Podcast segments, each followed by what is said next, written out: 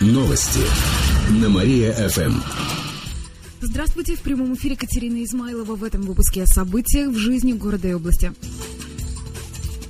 С бывшего главы Зовского района требуют 10,5 миллионов рублей. Это 70-кратный размер от суммы взятки, которую Евгений Песлегин получил этим летом, за что и был арестован.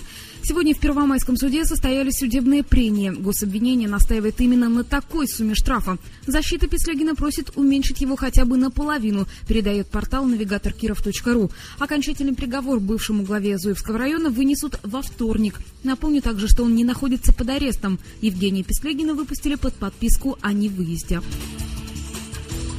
Количество подростков, которые употребляют наркотики, увеличилось наполовину. Прежде всего, это касается Кирова. В этом году на учете у нарколога прибавилось почти 30 подростков. В прошлом году было почти 15. Кроме того, резко увеличилось количество анонимных обращений в наркодиспансер. Причем все они связаны с употреблением курительных смесей. Отмечу, что в этом году закон приравнял их к наркотикам. Большинство из обратившихся подростков воспитываются в благополучных полных семьях. На данный момент с начала года анонимных обращений около 40. Четырем подросткам подросткам поставлен диагноз наркомания. Правда, как сообщают в Депздраве, многие отказываются от бесплатной помощи нарколога. Домашние матчи Родины будут проходить по вечерам. Федерации хоккея с мячом сообщили, что в рамках чемпионата среди команд Суперлиги кировские хоккеисты проведут более 20 матчей, почти половина из них на домашнем льду. Все игры в Кирове, включая выходные и праздничные дни, будут начинаться в 7 часов вечера. Напомню, что накануне Родина подала заявку на участие в чемпионате. Первый матч пройдет в следующую пятницу в Москве. Кировчане встретятся с действующим чемпионом страны – московским «Динамо». К этому часу у меня все. В студии была Катерина Измайлова. Далее на Мария ФМ слушайте вечернее Беструдошоу. Новости на Мария-ФМ. Телефон службы новостей Мария-ФМ 77 102 и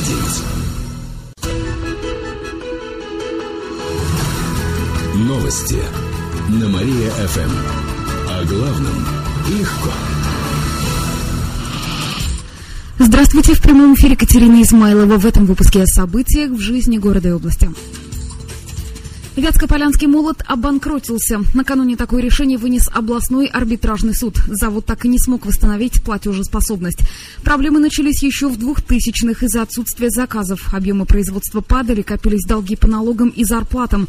Они составили полтора миллиарда рублей. В пресс-службе завода пояснили, что сейчас на предприятии ввели конкурсное производство. Его срок полгода. Имущество завода должника оценят и примут решение о начале продажи. Дочерняя компания «Молот оружия» будет будет выполнять все заказы, при этом сокращение рабочих мест не предвидится. Все сотрудники завода перейдут на молот оружия. Приговор Навальному смягчили из-за детей. Об этом сообщает агентство «Интерфакс». В его распоряжении оказалась мотивировочная часть приговора Кировского облсуда. Напомню, что недавно там было обжаловано решение по делу Кировлеса. Летом Ленинский суд приговорил Навального к пяти годам колонии, но областной суд изменил срок на условный. Решение якобы мотивировано тем, что у Навального двое несовершеннолетних детей. К тому же он получил положительную характеристику по месту жительства. Поэтому суд счел, что Навальный может исправиться, находясь на свободе. В твиттере оппозиционера по этому поводу появилась усмешка и запись, что он и его адвокаты не видели мотивировочного решения, однако планируют обжаловать решение облсуда. Сейчас готовят кассационную жалобу. Денежное пособие получит больше многодетных семей. В этом году на третьего и последующего ребенка начали ежемесячно выплачивать около 6 тысяч рублей. На это могли претендовать семьи с доходом не более 14 тысяч на одного человека. С нового года порог увеличат до 17 тысяч, поэтому больше семей смогут получать пособие. Кстати, его размер равен прожиточному минимуму, а деньги можно получать э, по детям до тех пор, пока детям не исполнится 3 года, пояснили в Департаменте соцразвития. За пособием уже обратилось почти полторы тысячи человек. Эти и другие новости вы можете прочитать на нашем сайте www.mariafm.ru. У меня к этому часу все. В студии была Катерина Исмайлова. Новости на Мария-ФМ. Телефон службы новостей Мария-ФМ 77 102 и Новости на Мария-ФМ. О главном легко. Здравствуйте, в прямом эфире Катерина Измайлова в этом выпуске о событиях в жизни города и области.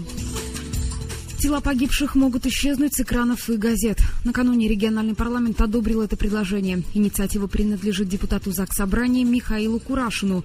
Он предлагает запретить в СМИ показывать жертв аварий, катастроф и других происшествий. По мнению Курашина, некоторые СМИ злоупотребляют этим. Новости перенасыщены насилием и кровью. Это может привести к различным негативным последствиям. За показ таких кадров предлагается штрафовать. Журналисты Э, журналистов до 5 тысяч рублей, учредителей СМИ до 50 тысяч. Большинство наших депутатов идею поддержали. Теперь кировский законопроект направят в Госдуму. Напомню, что в этом году в СМИ появились возрастные маркеры. Они показывают, какие материалы нельзя смотреть детям. Горнолыжный курорт появится в Лебяжье. Накануне подвели итоги областного правительственного конкурса. Около 10 районов представляли свои проекты по развитию туризма.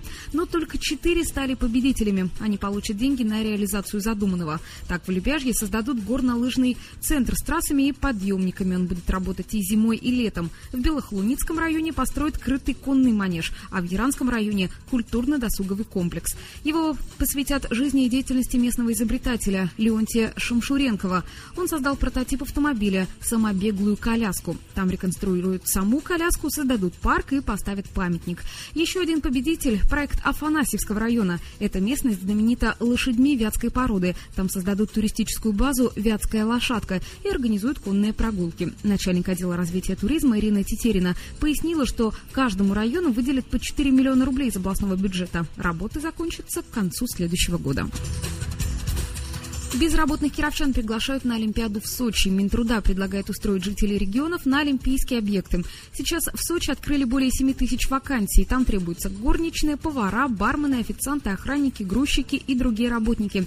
Простым рабочим заплатят от 15, от 15 до 30 тысяч рублей, а, например, инженерам предлагают 50-70 тысяч. В областном департаменте социального развития сообщили, что кировчанам предложат полный соцпакет с жильем, питанием и доставкой. При этом поработать на Олимпиаде можно не увольняя увольняется со своего основного места. Для того, чтобы узнать более подробную информацию, нужно позвонить в единый информационный центр по трудоустройству на олимпийские объекты 8 800 1007 507. Эти и другие новости вы можете прочитать на нашем сайте www.mariafm.ru. У меня к этому часу все. В студии была Катерина Исмайлова. Новости на Мария-ФМ. Телефон службы новостей Мария ФМ 77 102 и 9. Новости на Мария ФМ. Здравствуйте. В прямом эфире Катерина Измайлова в этом выпуске о событиях в жизни города и области. Предприниматель сбил пешехода насмерть. Это произошло сегодня на улице Луганской напротив ТГК-5. 43-летний мужчина переходил дорогу по зебре. В этот момент он попал под колеса Rio. От полученных травм пешеход скончался на месте. За рулем иномарки был бизнесмен. Он не стал скрываться с места ДТП. Сейчас выясняются все обстоятельства. На водителя могут возбудить уголовное дело.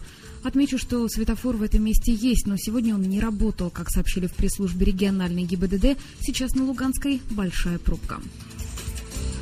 Стрижевской школе искусств незаконно собирали деньги. Это выяснилось в ходе прокурорской проверки. Школа находится в Горичевском районе. На ее нужды собирали деньги с родителей. Если в семье один ребенок, то 1200 рублей. Если двое, больше 2000. Детей-сирот от, взно, от взносов освободили. Отмечу, что по закону пожертвования должны быть добровольными. К тому же родители должны сами определять, сколько денег дадут. Но в Стрижевской школе собирали расписки об оплате. При этом точно не установлено, на что именно хотели потратить деньги. В Горячевской прокуратуре говорят, что на нужды школы в самом учебном учреждении от комментариев отказались. Директора могут привлечь к дисциплинарной ответственности. Например, после выговора она может лишиться премии. Кировская Родина поборется за звание чемпиона страны. Накануне клуб подал заявку на участие в чемпионате России по хоккею с мячом среди команд Суперлиги. Он пройдет с 8 ноября по 30 марта. В первый день соревнований Родина встретится с действующим чемпионом – московским «Динамо». Матч пройдет в столице. Отмечу, что на прошлой неделе кировчане вернулись из Швеции. Там прошли товарищеские матчи. Сейчас ребята тренируются на льду стадиона Родина, но в укороченном режиме, чтобы не простыть, поделился тренер хоккеистов Сергей Фирсов. Эти и другие новости вы можете прочитать на нашем сайте www.mariafm.ru. У меня к этому часу все. В студии была Катерина Исмайлова. Новости на Мария-ФМ. Новости на Мария-ФМ. Здравствуйте. В прямом эфире Катерина Измайлова в этом выпуске о событиях в жизни города и области. Зарплаты бюджетникам вырастут в среднем до 15 тысяч рублей. Накануне в областном ЗАГС-собрании утвердили бюджет на ближайшие три года. Пока его приняли в первом чтении. Большинство расходов будут социальными. В частности, запланировано повышение зарплат бюджетникам. Учителя в школах будут получать примерно по 20 тысяч рублей. В техникумах чуть более 16 тысяч. Столько же в среднем заплатят педработникам дополнительного образования, которые занимаются с сиротами. У воспитателей детских садов зарплата тоже вырастет, а они будут получать почти по 17 тысяч. Повышение ждет и медиков. Так, средняя зарплата врачей вырастет до 30 тысяч рублей, медсестер до 18. Санитарки будут в среднем получать по 10 тысяч рублей. Как сообщалось ранее, вырастет зарплата работников культуры. Она составит почти 13,5 тысяч, а у соцработников 12. Более ста кировских детей смогут пойти в новый детский сад. Сегодня он открывается в Нововятске на улице Октябрьской, 25, а называется «Мозаика». Раньше там был детский клуб «Дружба». Недавно здание вернули и вновь превратили в садик. Это один из 15 возвращенных детсадов, сообщили в город администрации. Также детям вернули здание на улице Грибоедова и Красноармейской. Отмечу, что дошкольникам планируют предоставить более 600 мест. В будущем планируется строительство новых детсадов в Красном Химике, Ганина, Красной Горке, на улице Ульяновской и других других. Праздничные выходные будут дождливыми. По данным метеосайтов, небольшие осадки будут все три дня, только сегодня без них. Температура воздуха днем до плюс трех, ночью до 0 градусов. В субботу и воскресенье столбик термометра поднимется до плюс пяти. В понедельник станет еще теплее, плюс 8 градусов. К этому часу у меня все. В студии была Катерина Измайлова. Далее Мария ФМ. Слушайте утреннее шоу «Жизнь удалась». Новости на Мария ФМ.